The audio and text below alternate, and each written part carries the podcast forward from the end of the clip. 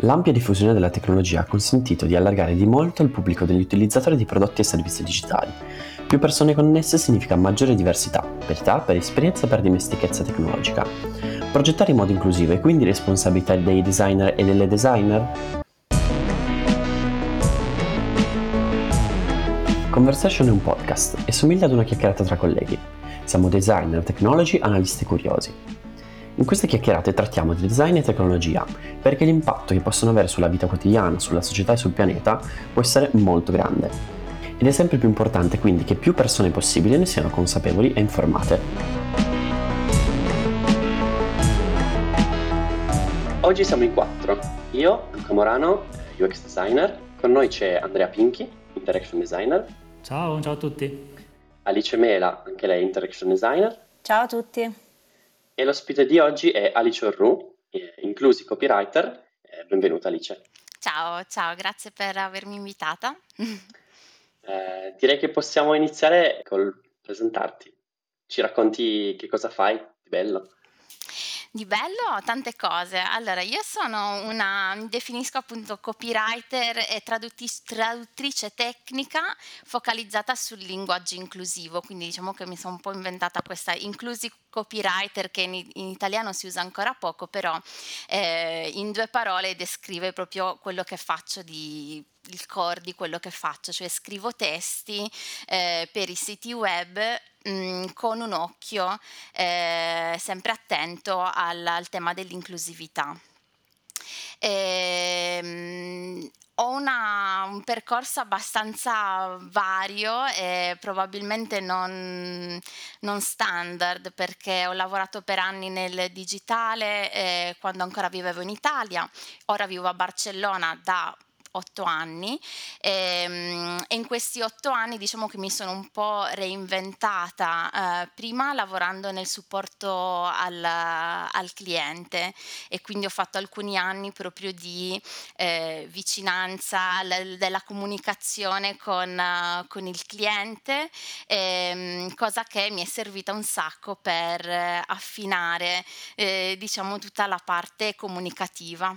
Eh, quindi più o meno nel 2015 ho, in- ho iniziato a lavorare in particolare con WordPress in una startup eh, che sviluppa plugin per WordPress molto tecnico perché mi occupavo di cache, di velocità web performance ed è stata proprio un'inizia- un'iniziazione strong insomma al tema del, del backend dei siti web e di scrivere in modo chiaro eh, per comunicare concetti ostici eh, anche a persone che non hanno sempre le, com- le competenze tecniche tecniche per, ehm, per affrontare certi problemi. E insomma, in questo percorso negli ultimi quindi sei anni eh, mi sono trovata a fare eh, copywriting e poi ho scoperto anche UX writing, cioè a ehm, essere quella che scrive e anche traduce perché in questa azienda e poi ora come freelance mi occupo molto anche di localizzazione e quindi eh, traduco dall'inglese all'italiano testi e microtesti, ehm, soprattutto di siti web e a volte di app o altri prodotti digitali, però soprattutto siti. E quindi ecco, sono eh, come avevo eh, una volta detto a Luca in una nostra chiacchierata, sono ritrovata a essere, eh, a potermi definire anche UX writer senza essere sempre stata cosciente di aver fatto questo, eh, questo mestiere. Credo che sia molto bello il fatto che cioè, nel senso, non eri consapevole fino in quando hai detto, ah, ok, ho le competenze per esserlo, per ricoprire questa posizione, senza che in realtà te le sei costruite volutamente. E quindi è una, cosa, è una cosa molto bella e credo che il tuo tipo di approccio sia, come dire, arrivato pian piano a questo tipo di, di figura che ti sei creata col tempo, però hai perseguito un po' un bisogno, quindi il bisogno di chiarezza, di comunicare eh, cose molto difficili e eh, cioè, forse questa è più una domanda che ti faccio. Do- perché hai capito che c'era bisogno di chiarezza dall'altra parte? Esatto, perché io, come succede spesso quando si parla poi di inclusività e di approcciarsi all'inclusività, perché io stessa sono stata nella posizione di aver bisogno di capire quello su cui dovevo lavorare. Quando ho iniziato a lavorare nel supporto tecnico e nei back-end dei siti WordPress, eh, diciamo che io ehm, ero mi sono introdotta in questo mondo grazie alla conoscenza delle lingue. Lavoravo quindi in un contesto internazionale, il mio valore aggiunto era quello di poter comunicare con coi clienti in quattro lingue diverse, però tutta la formazione tecnica è stata fatta in house, cioè eh, dovevo, mi hanno formato i miei ex eh, compagni di lavoro. E, e, quindi io per prima sono stata nella situazione di dover studiare, capire, codifi- decifrare certi linguaggi certi testi e, e quindi sono stata proprio nelle, nelle scarpe di chi deve capire come cliente come funziona questo prodotto, cosa devo fare per farlo funzionare? Sto avendo un problema, come chiedo aiuto? Ehm, tutti i problemi che alla fine entrano nel, no, nel eh, nel giorni di chi eh, usa un prodotto digitale per la prima volta. E, quindi questa, um, questo avere degli occhi nuovi no, eh, di fronte a, a, un prodotto e eh, alle sue complessità mi ha aiutata a, fa- a capire che processo fare anche per scrivere e comunicare eh, in modo chiaro eh, l'usabilità uh, dei prodotti. Quindi il mio percorso è partito proprio dal, dal basso, se così posso dire, dal, dall'essere utente con quei problemi. Ma eh, secondo te Alice, questa, questa, cosa che hai detto è molto bella di trovarsi nel, insomma, nelle scarpe prima e poi quindi dover insomma, mm. inventarsi e capire anche come, come agire. Eh, mi chiedo se, cioè la domanda che ti faccio è se secondo te è una condizione necessaria, nel senso trovarsi dall'altra parte come utente è una cosa che effettivamente è necessaria per poter fare questo tipo di lavoro, che poi di fatto è un po' eh, quello che fanno molti, molti, designer facendo il loro lavoro, no? mettersi nei panni del loro utente e empatizzare con il loro utente. Quindi eh, com- come è andata insomma, la tua esperienza, più in particolare se secondo te è una cosa che effettivamente è bene che tutti facciano come, come primo passo? Allora, sarebbe bello che, eh, che tutti, chiunque avesse la possibilità, nel momento in cui inizia a progettare un'esperienza digitale, di eh, mettersi nei panni dell'utente. Ehm, per esempio, molte aziende hanno una politica per cui tu chiunque è parte del team, qualsiasi sia il suo ruolo, deve passare un tot di ore alla settimana eh, a, a, smazzare chi, ticket di supporto, quindi a rispondere alle domande. E questo può essere una buona tattica, senza dubbio. Però se allarghiamo un po' il discorso e quindi mh, mm, parliamo proprio di esperienza tutto tondo, non credo sia sempre fattibile applicare questa cosa e dire ah ci devo, devo, mettermi nei panni, cioè devo fare quell'esperienza. Ci sono esperienze che proprio per la nostra identità, le nostre soggettività non potremo mai fare e mi riferisco appunto a tutti quei eh, dettagli che hanno a che vedere con eh, l'identità di genere o ehm, tematiche mm, più mediche, ad esempio se progettiamo un prodotto dell'area medica, sanitaria storia, ci sono delle cose che non potremo mai sperimentare in prima persona e questo però non ci deve come designer, come UX writer, non ci deve però bloccare dal fatto, cioè da ricordarci che la cosa importante rimane eh, l'ascolto. Allora se io come Alice non riesco a mettermi eh, nei panni al 100%, eh, di una persona che ehm,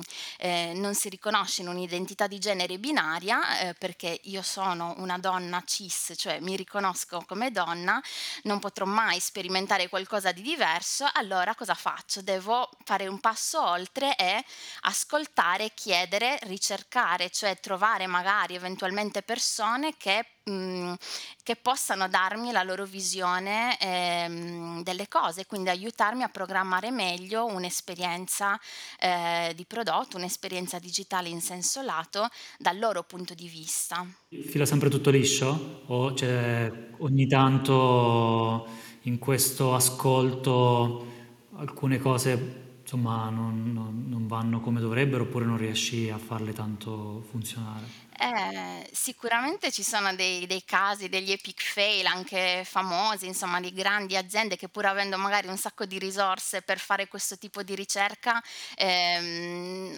hanno magari fallito nell'intento. A me personalmente non è mai, non è mai successo, ma anche perché onestamente non, non mi sono mai trovata nella situazione di... ehm, di una situazione così particolare da non poter trovare qualcuno a cui, a cui riferirmi.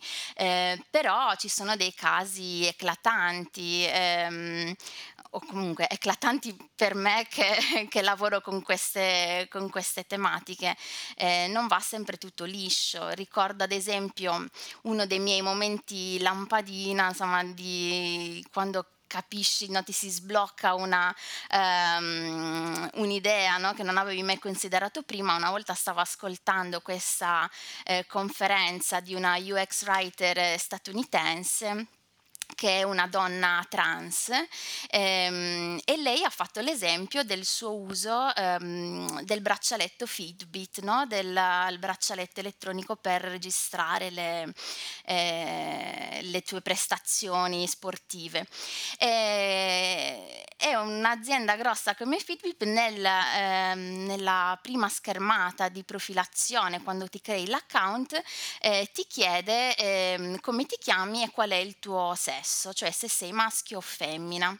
E lei spiegava questa cosa mm, e diceva io sono una donna trans, eh, sto eh, o quindi eh, sto passando per un periodo di transizione ormonale verso appunto il genere, ehm, sto diventando donna a tutti gli effetti. Ehm, che cosa dovrei rispondere a una domanda del genere? Mm, sono nata biologicamente maschio, però già non lo sono più perché appunto eh, perché sono una donna trans, eh, questo è un grande epic fail di, di Fitbit. Eh, a cosa serve soprattutto a Fitbit questo dato? Perché se magari mi dà un po' di contesto, riesco a dare una risposta che sia più, eh, più interessante per loro, altrimenti non me la farei proprio questa domanda. Cioè, eh, queste sono le piccole sembrano magari piccole per noi, per una persona però che si trova nella situazione di dover rispondere a una domanda così complicata, ehm, è un grande epic fail. Ehm, e quindi sì, non sempre va tutto liscio e mm, bisogna, stare, bisogna prestare attenzione e considerare anche queste situazioni che magari come team dove non esiste una persona che sta facendo questo tipo di esperienza non avremmo mai considerato. Ma infatti forse la difficoltà più grande che mi viene in mente è eh, quando appunto magari la domanda, adesso questa che hai fatto tu, insomma solo per ripercorrere, la domanda qual è eh, il tuo sesso a molte persone che magari possono essere molti designer o anche eh, copywriter che compilano siti, non viene in mente che questa domanda potrebbe essere complicata per qualcuno. Eh sì. Eh, anzi, sembra una domanda banale. In- innocua, eh, esatto. Innocua anche, non giustamente, lo è. Mm, non lo è, non è banale. Mm, ma eh, mi sembra molto interessante questo, l'aspetto anche prima di usabilità che citavi. Noi designer molto spesso pensiamo che ehm, l'usabilità eh, ricada su di noi, diciamo, da un punto di vista di, di studio di progettazione e, e, invece mi apre un po' gli occhi adesso sul fatto che in realtà è, è anche tanto legata al, al copy e, e, al linguaggio che usiamo. Quindi mi, mi chiedo, um, come, mi immagino in un flusso di lavoro, magari alle volte a te arrivino dei prodotti che da un punto di vista di UX sono stati progettati e che tu devi andare a riempire di contenuti. E, e, ti è mai capitato di, di, di, chiedere tu delle revisioni quindi al designer? Perché appunto mi immagino in questo caso della scelta del, del genere eh, c'era un errore a monte prima ancora che arrivasse lo UX writer. Chi ha fatto la progettazione del, del, del, servizio non ha pensato ad aggiungere le opzioni corrette. Quindi ti è capitato di chiedere al designer di fare un passo indietro? Eh, sì, però non, que- non, per questioni di questo tipo. Eh, diciamo che finora ho avuto la fortuna anche di lavorare con dei team in cui il design, ehm, il copywriting e il UX writing, cioè lavoravano molto insieme da subito. E questa è una è stato un vantaggio per la mia personale esperienza. Sto parlando appunto di, ultimi, della mia esperienza di sei anni, quindi ehm, questo è quello che, che, è successo a me.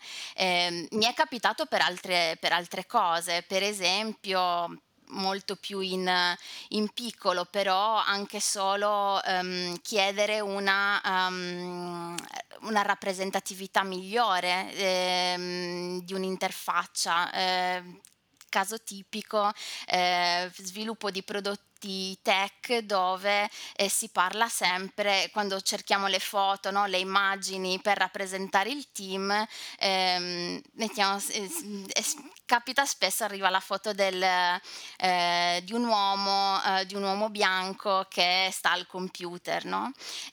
a me è capitato magari di chiedere revisioni da quel punto di vista, di dire ma perché non cerchiamo delle immagini più rappresentative di un team più diverso, più variegato, visto che io ad esempio sono una donna che lavora nel team, quindi perché non mettiamo anche foto di altre donne o ehm, cercare, non so, di aumentare la rappresentatività. Dal punto di vista proprio dello UX e della progettazione, no, non mi è capitato di fare, di dover mandare indietro, per fortuna.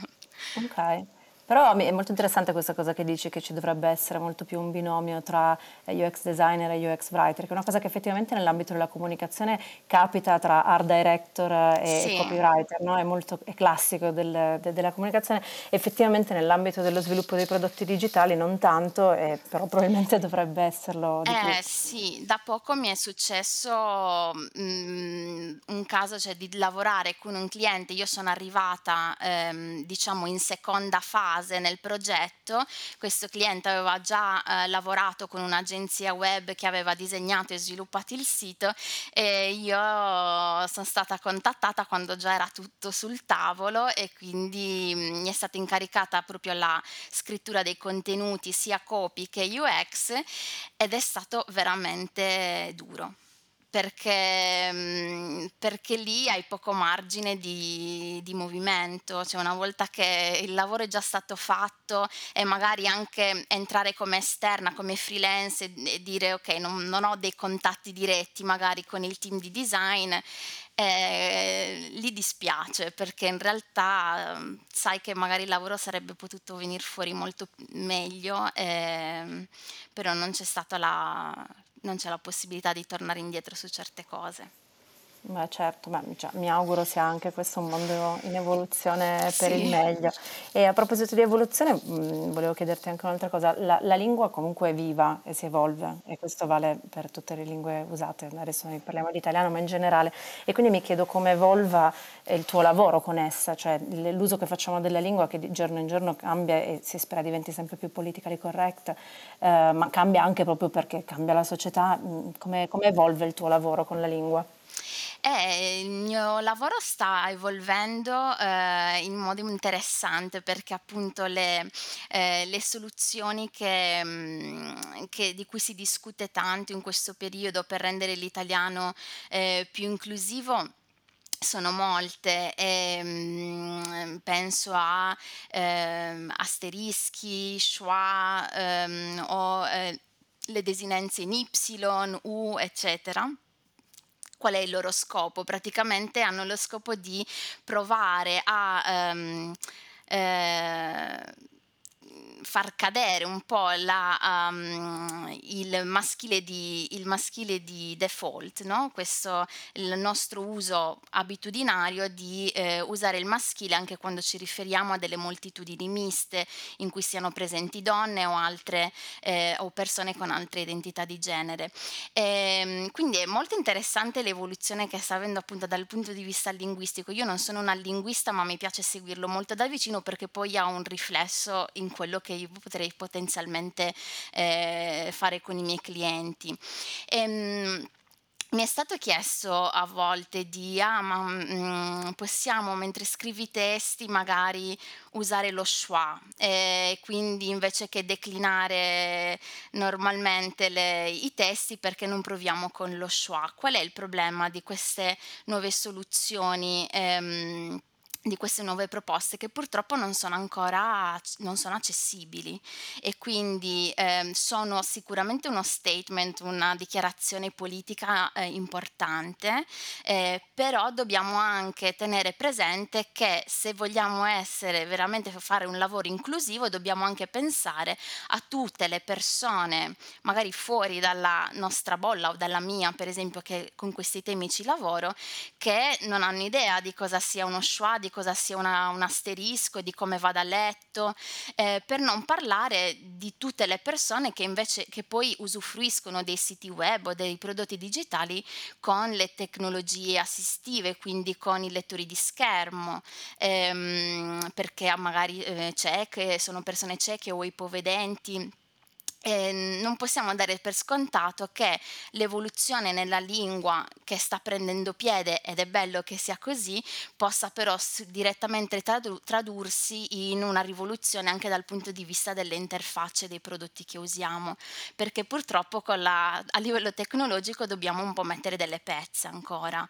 E se quindi io scrivo dei testi inclusivi scegliendo una soluzione eh, asterisco o schwa avrò magari dei testi incompre- o poco comprensibili perché un lettore di schermo mi leggerà sempre ad alta voce asterisco asterisco ogni volta che io lo uso alla fine di una frase. O per lo schwa ho fatto dei test con lo schwa è più gradevole il, il, il risultato ma comunque non ottimale perché molti lettori di schermo saltano proprio a pie pari la desinen- lo schwa, cioè non lo pronunciano, quindi in qualche modo stiamo troncando le, le parole senza mettere loro una, eh, una desinenza di genere, una declinazione. Volevo aggiungere un punto su questo che la schwa magari non tutti sanno che cosa significa, quindi mm-hmm. eh, la cosa più semplice da immaginarla è come una E capovolta al contrario. Sì eh, e quindi chiaro, sì. il suono dovrebbe essere quello tipo tra una E e una O, se non mi sbaglio, vi ho cercato di documentarmi. Sì, è una, è una vocale aperta muta, come A. Mm, okay. Sì, eh, molti usano la parola mommeta del napoletano, ma io non sono napoletana, quindi non so se lo sto dicendo bene. Però sì, è una vocale aperta, muta, senza, senza andare troppo verso la N e verso la E. Sì, la cosa più forse più bella da immaginare è come starebbe eh, come suono alla fine della parola, quindi invece che tutto o tutte sarebbe tut, Sì, non lo so, non saprei neanche tutte. pronunciarla. Ok, Tutte, ok, tutte. In realtà non, sì, è una, una vocale accennata. ok, però molto bello. Eh, sono curioso di sentirlo Sì. pronunciare da un assistente vocale, quindi proverò. Sì, prova. Io quelli che ho provato la- non lo pronunciavano, lo lasciavano muto, però l'effetto nel, nel corso di una frase magari ci può anche stare, insomma, mh, dipende. Poi appunto, i- come dicevo prima, chi dovrebbe avere la, eh, l'ultima parola su questo sono le persone che usano eh, questi strumenti. Quindi a me, io, a me Alice, che non ho problemi di, di vista, può essere una soluzione che mi piace e in cui vedo un buon futuro, però non sono neanche la persona che poi usa il web con quegli strumenti. E poi un'altra cosa che volevo aggiungere, lo schwa e questi ehm, altri simboli, insomma, possono essere anche difficili da interpretare per persone che hanno problemi di lettura delle parole in generale. Beh, interessante questo che dici su, cioè un- un- una soluzione nata per risolvere dei problemi di inclusività che poi alla fine genera dei problemi di esclusione, no?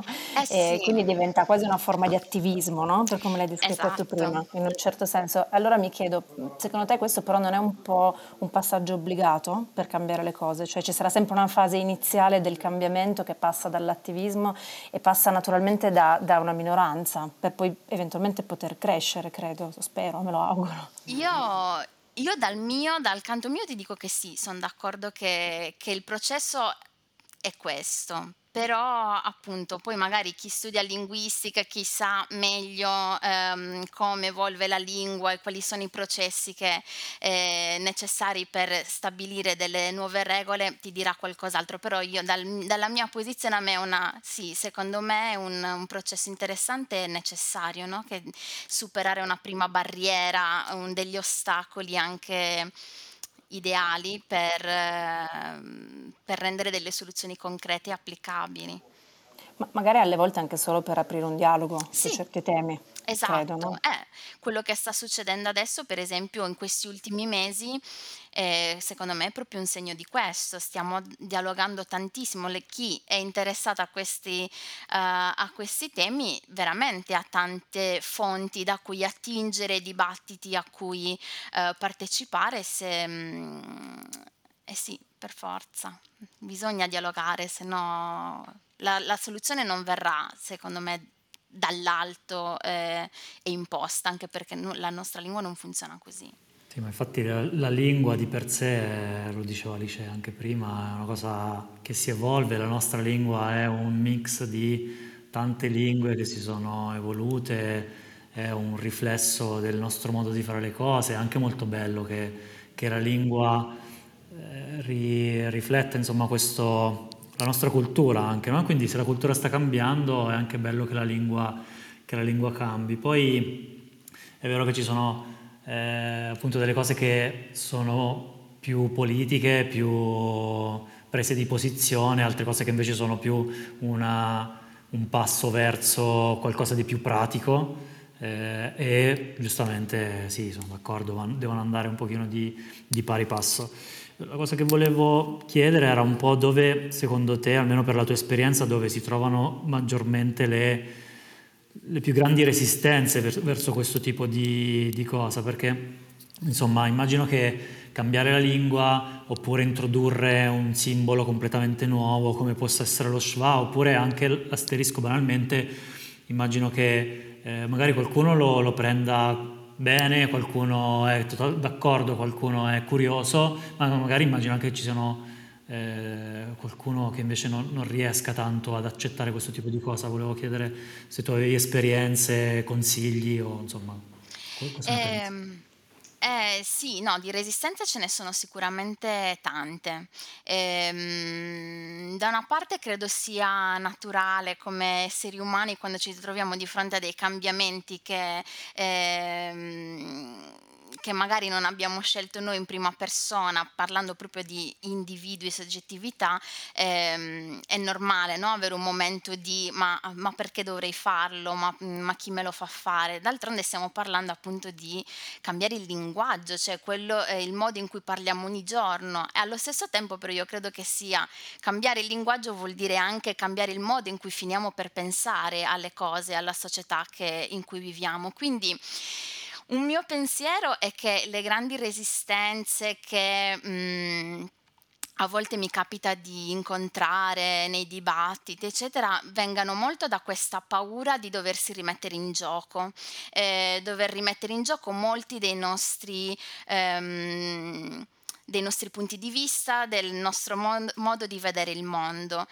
lo, tro- lo tro- posso comprendere fino a un certo punto, non, non quando però ti stanno dicendo che mh, mhmm, evitare di dire per esempio una certa parola eh, eh, offens- può essere un aiuto per far sentire meno discriminati dei gruppi di persone. Quindi ecco, può essere un processo di resistenza al cambio, però deve avere dei limiti, cioè nel momento in cui eh, una comunità, un gruppo eh, marginalizzato ehm, ti dice che questa cosa non si dice più, lo, lo abbiamo detto per tanti anni e ora non si dice più, lo dobbiamo rispettare fare, punto. Penso per esempio alle grandi lotte che sta facendo la comunità, insomma, delle persone con disabilità eh, per... Ehm, appunto ristabilire anche un, un, linguaggio meno abilista, cioè che dia che dia più dignità alle persone con, con disabilità, ehm, facendo cadere tanti dei pregiudizi che ruotano intorno al mondo della, della disabilità. Eh, il linguaggio inclusivo è anche questo, non è solo eh, asterischi e schwa, e la cosa che noto nel nostro dibattito italiano è che eh, ci focalizziamo tanto su questi dettagli che appunto sono delle proposte, però non sono assodate, sono appunto parte del dibattito, come diceva Alice, che è normale che ci sia, però l'inclusività nel linguaggio include tantissimi altri aspetti, include discriminazioni appunto dal punto di vista delle persone con disabilità, dal punto di vista della, ehm, della cultura, del crede- credo religioso, delle provenienze, del- dell'etnicità delle persone, e quindi anche un linguaggio antirazzista, cioè c'è tanto in mezzo e quindi la resistenza viene anche da lì, da scardinare un modo di vedere la nostra società o il, il paese in cui viviamo in senso lato.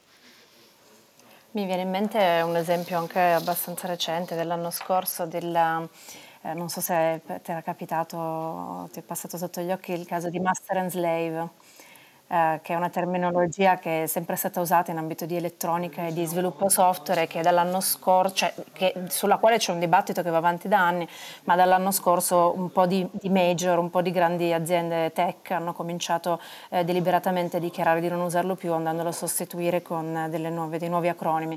E questa cosa ha generato un dibattito enorme tra, tra chi supportava naturalmente tutta la comunità black eh, del, dell'IT e del, della comunità tecnologica, a chi invece invece eh, dava conto a questa cosa dicendo è una formalità, è ormai diventata una convenzione, non è neanche più legato veramente a quello che dice e questo comporterà un sacco di problematiche di cesura da libri che parlano di elettronica e di software che fino al 2020 usavano una dicitura e che da quel giorno in poi ne usano un'altra.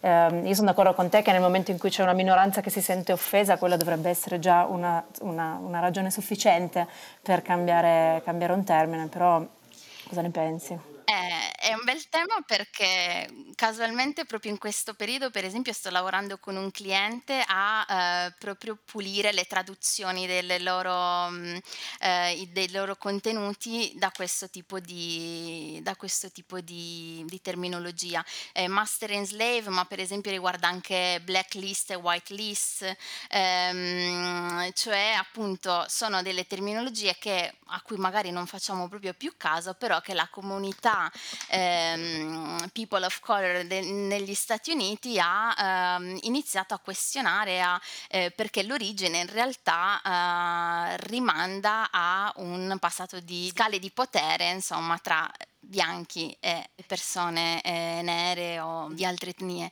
Con un cliente sto facendo proprio questo lavoro di rivedere le, eh, la terminologia per trovare del, del, degli altri modi per usare queste parole e per usare questi concetti. E, ehm, ad esempio la comunità WordPress in cui io lavoro tanto l'anno scorso ha fatto questa scelta e ha proprio pubblicato una, un annuncio dichiarando che il codice WordPress, che è un codice open source, quindi a collaborazione, insomma tutti possono collaborare al codice di WordPress, verrà eh, ripulito da, queste, mm, da questo tipo di termini. Io credo che, appunto, come dicevo, se una comunità si è fatta sentire e si sente discriminata, è giusto ascoltarla, ma mi viene in mente, per esempio, l'esempio che hai fatto tu, ah, ma dei libri o i manuali che fino all'anno scorso le usavano, semplicemente continuerà a stare lì la parola scritta, così come eh, noi donne, per esempio, non abbiamo chiesto di bruciare libri che eh, all'inizio del Novecento, che ne so, eh, palesavano un chiarissimo sessismo o mm, una discriminazione nei confronti della donna. La, la letteratura, quello che esiste ed è stato già stampato, rimane lì anche a memoria di quello che era il linguaggio fino al giorno X in cui abbiamo deciso di cambiare le cose non vedo un grande contrasto ecco, su questa cosa, io non ci vedo tanta um, difficoltà, ecco, perché tanto non siamo mai così attaccati al passato, no? riusciamo ad andare avanti su tante cose, non vedo perché sulla lingua che cambia non si possa fare altrettanto. C'è un concetto che hai detto prima che secondo me era molto bello, questo concetto del rispetto, quindi come so, questa è una piccola cosa che anche nel mio piccolo cerco di fare quando progetto, di dire ok, ma quali sono le parti coinvolte? Cerchiamo di coinvolgere tutti e di rispettarli. Questo potrebbe essere anche un piccolo invito ai designer che ci ascoltano nel ragionare eh, le parole che mettono all'interno dell'interfaccia da un semplice benvenuto, come ti raccontavo, che è stato per me un momento di wow, ah ok, forse benvenuto non è così inclusivo, a ragionare e pensare che non lo, non lo vedono solo uomini, ma, anche, ma, anche, donne, ma anche persone di etnie diverse, come dicevi, e quindi questo, secondo me questo tema di rispetto è molto bello e sicuramente merita credo, una riflessione individuale.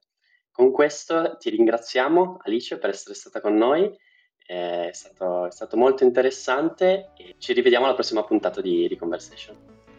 Grazie, grazie mille a voi per l'invito, è stato, è stato molto bello, grazie per avermi dato l'opportunità di parlarne. Grazie a te, ciao Alice. Ciao ciao. Ciao, ciao, ciao. a tutti.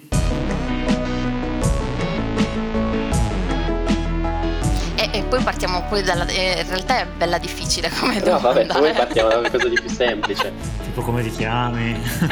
esatto. Quello potrebbe...